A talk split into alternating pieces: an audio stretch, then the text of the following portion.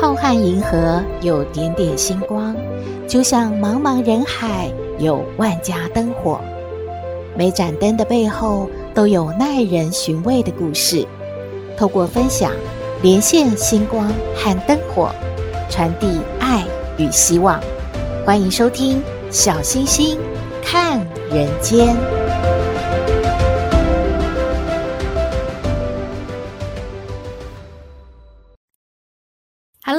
好朋友，大家好，大家平安。有一对同年龄的夫妇一起欢度他们六十岁的生日，正在啊要切蛋糕啊，大家一起要热闹的时候，突然天使出现了。天使就说了：“我祝福你们的六十岁生日快乐，你们许愿吧，我一定会成全你们的愿望的。”啊，真的吗？六十岁的老婆就说了：“我想和我老公去环游世界呢，可以吗？”天使就说：“好的，成全你。”天使啊，就挥动了魔法棒，太太手上就拿到了环游世界的飞机票，哎，哇，超开心的！天使接着就问六十岁的老公了：“你呢？许什么愿呢？”老公就半信半疑耶，然后就问天使说：“嗯，真的一定会成全我的心愿吗？”天使就说：“我让你说心愿，你就快说吧，我从来不反悔的，而且一定会让你如愿的。”哇，这个老公听了之后非常的高兴啊，他就啊闭上眼睛啊许愿了。我希望我现在能抱着比我小三十岁的女人啊啊，可以吗？天使听完啊就说：“好的，成全你。”他的魔法棒又一挥之后，老公变成了九十岁了。他拥抱的正是小他三十岁，目前在过六十岁生日的老婆。天使呢，就对这对夫妻说：“你们的愿望都达成了，祝福你们生日快乐喽！”有好朋友今天过生日吗？也祝福您生日快乐，心愿都达成喽。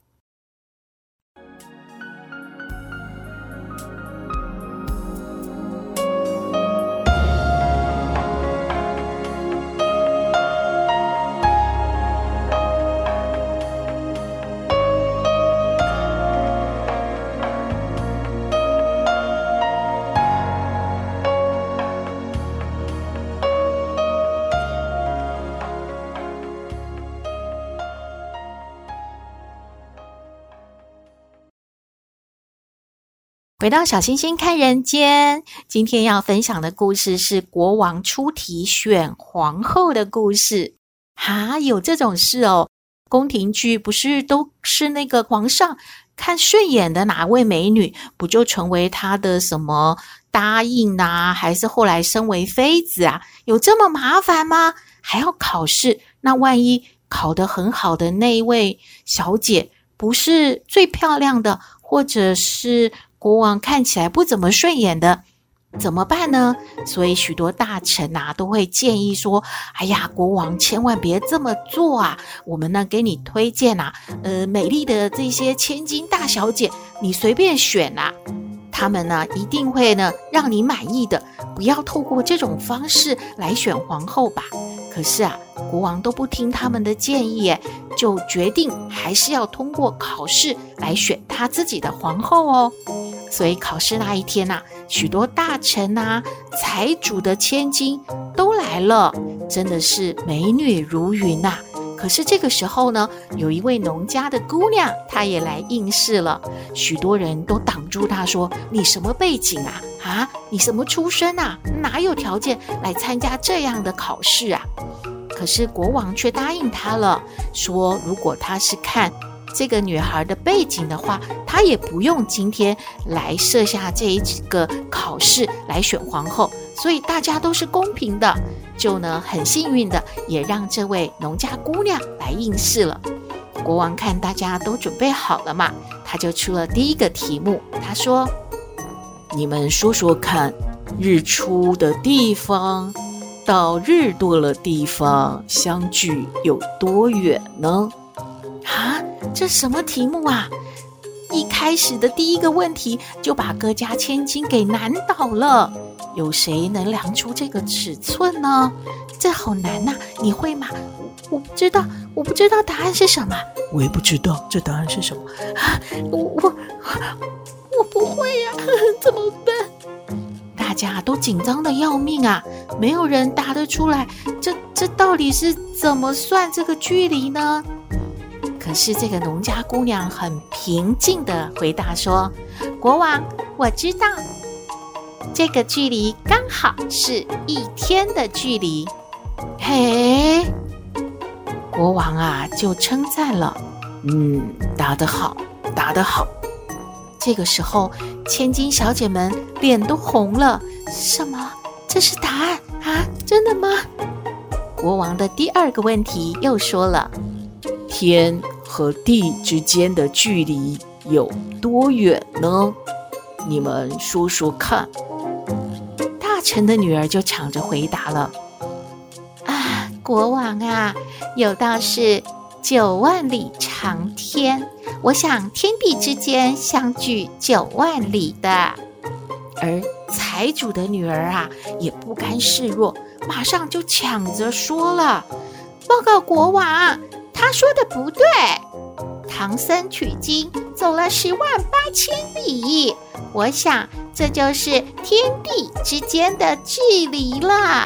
国王，您说我说的对吗？”嗯。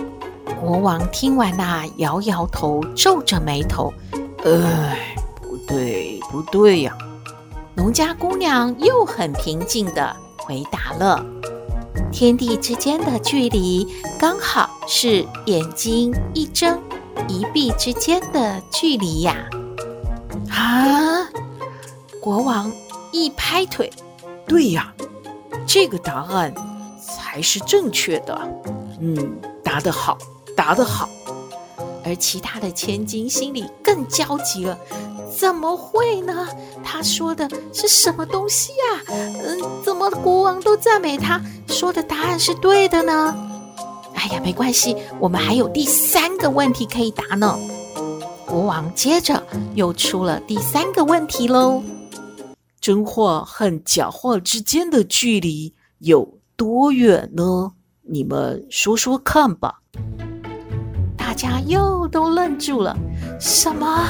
真话和假话之间还有距离吗？这要怎么量啊？谁会量啊？有时候连真话和假话都分不清呢，还还还怎么量距离呢？嗯，我不知道，我也不知道。哎，这什么问题呀？大家在下面又窸窸窣窣的。真的不知道答案是什么，然后又焦虑得不得了。这个时候，大家都看向了那个刚才两个答案都答得国王很满意的农家姑娘了。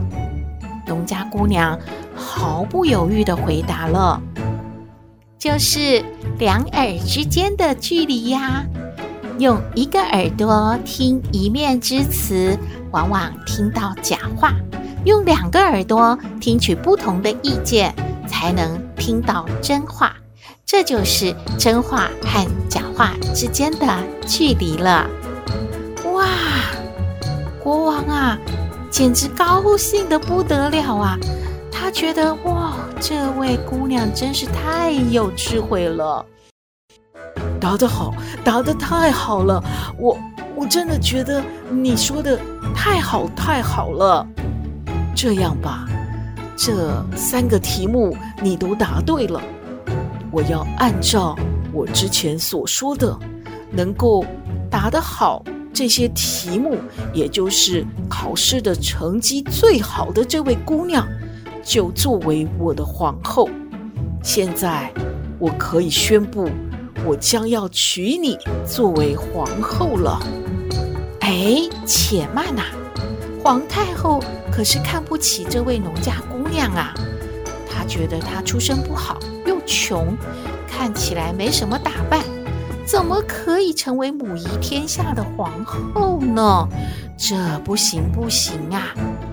他就跟国王说了：“我说，国王，你且慢呐，这样决定是不是太过于草率了呢？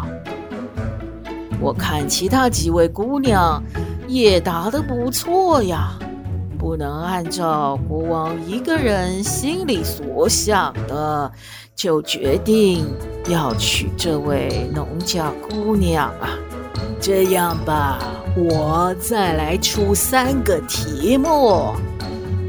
如果呢，他还能够答得上，答得好，那么我就同意你娶这位农家姑娘作为皇后。你看怎么样啊？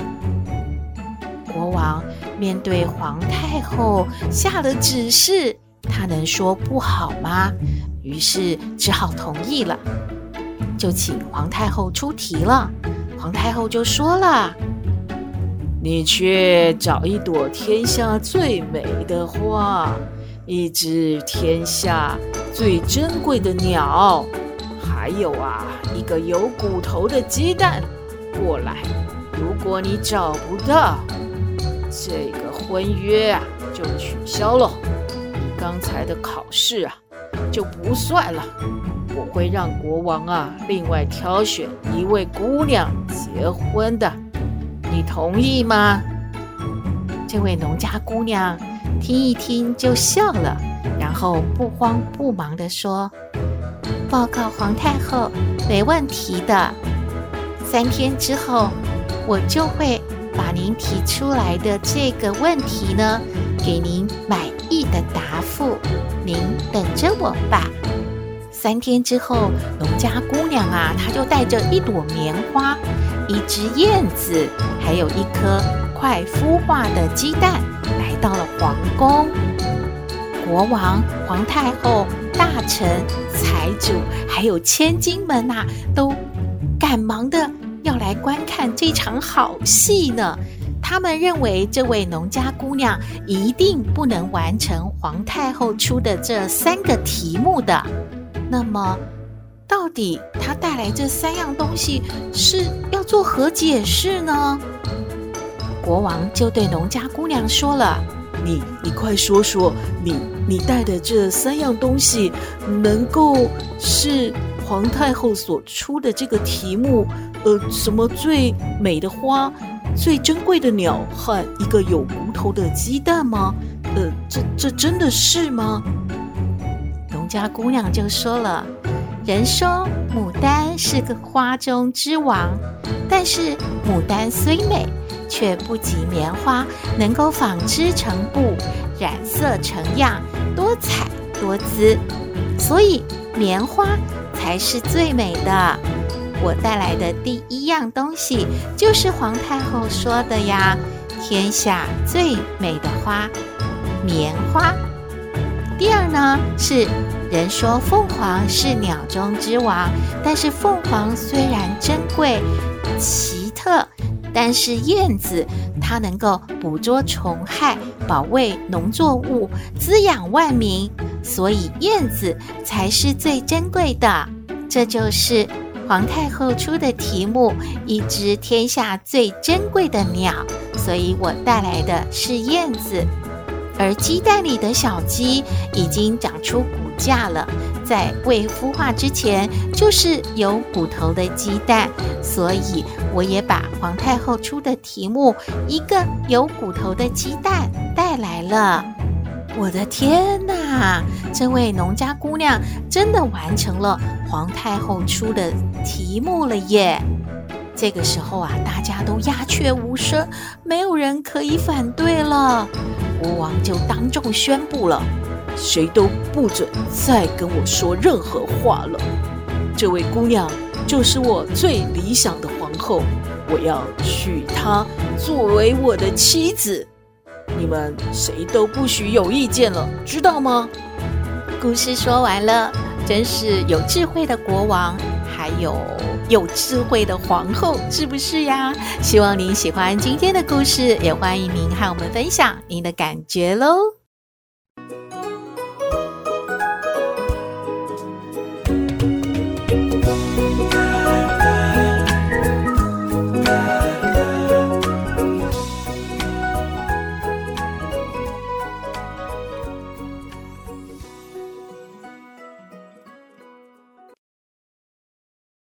回到小星星看人间，今天来向康奶奶请教问题的是一位呱呱。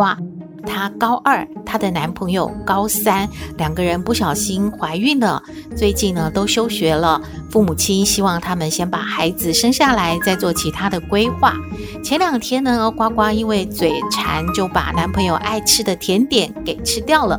男朋友就非常的生气，两个人大吵一架，就离家出走了。呱呱非常的伤心难过，觉得男朋友已经不爱她了。她到底做错了什么事？以后该怎么办呢？她要来请教康奶奶。我们来听康奶奶怎么说。嘿，大家好，我是康奶奶。上不知天文，下不知地理。不过你问我什么问题，我都能回答你。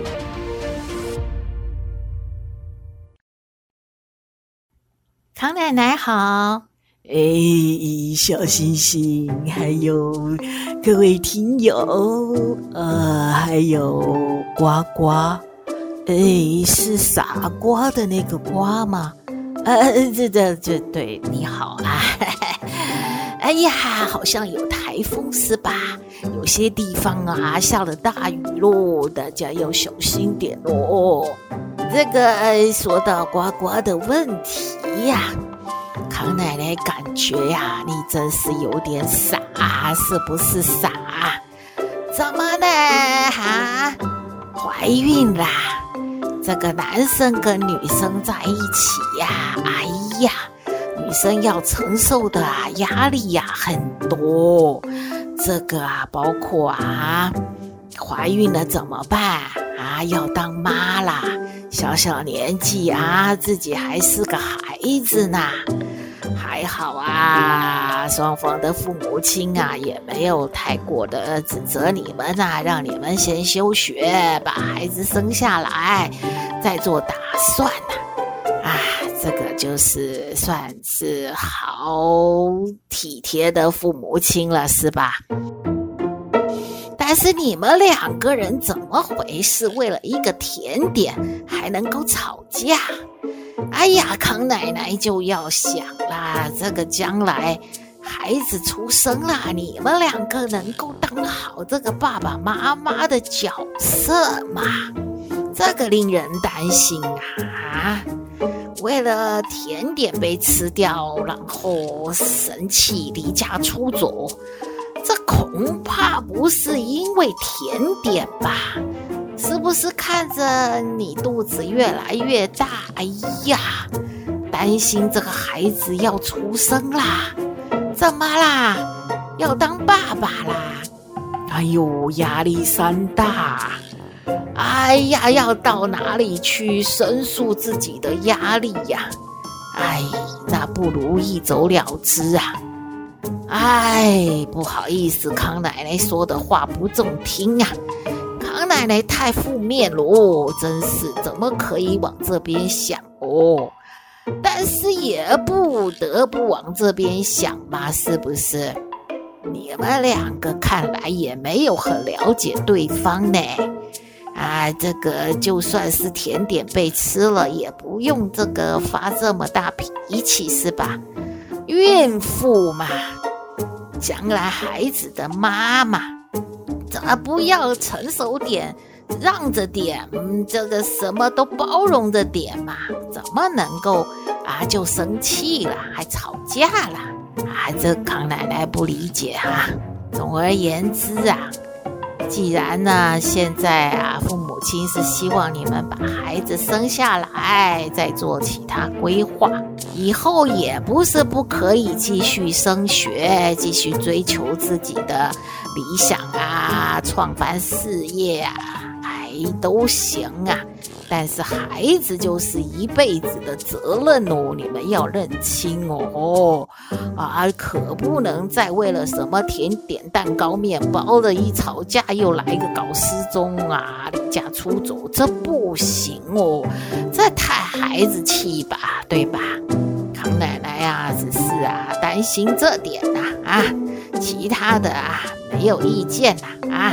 就是啊，听父母亲的话啊，好好这个安胎把孩子生下来，哎呀，学习做爸爸妈妈是吧？康奶奶啊，没什么多的意见可以给你了啊，就这样吧啊。哦，康奶奶的意见给呱呱参考喽。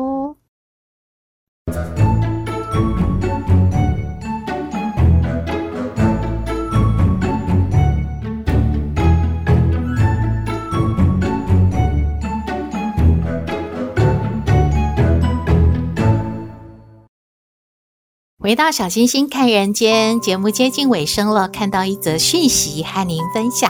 根据康健杂志的报道，台湾新冠肺炎确诊的后遗症以失眠高居第一位。国外研究也指出，有高达三分之一的新冠肺炎的患者会在康复之后呢，出现失眠的症状。除了新冠肺炎所导致的睡眠障碍，世界睡眠学会呢推估台湾约有三百九十一万的失眠人口，相当于每五个人就有一个人饱受失眠之苦，也导致许多人呢安眠药不离身了。不过，长期使用安眠药对于身体是有影响，也有副作用的。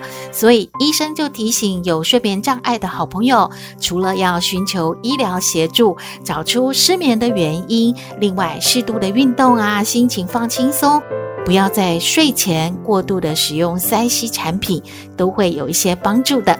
以上的资讯提供您参考喽。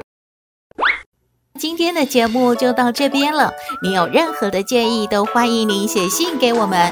我们的信箱号码是 skystar 五九四八八 at gmail.com。也请您在 Podcast 各平台下载订阅“小星星看人间”节目，一定要订阅哦，您就可以随时欣赏到我们的节目了。也可以关注我们的脸书粉丝页，按赞追踪。只要有新的节目上线，您都会优先知道的哦。还有平台开放了抖内的功能，如果您要鼓励小星星和小圆，请我们喝杯咖啡来支持我们继续创作的话，欢迎抖内喽。祝福您日日是好日，天天都开心，一定要平安哦。我们下次再会喽。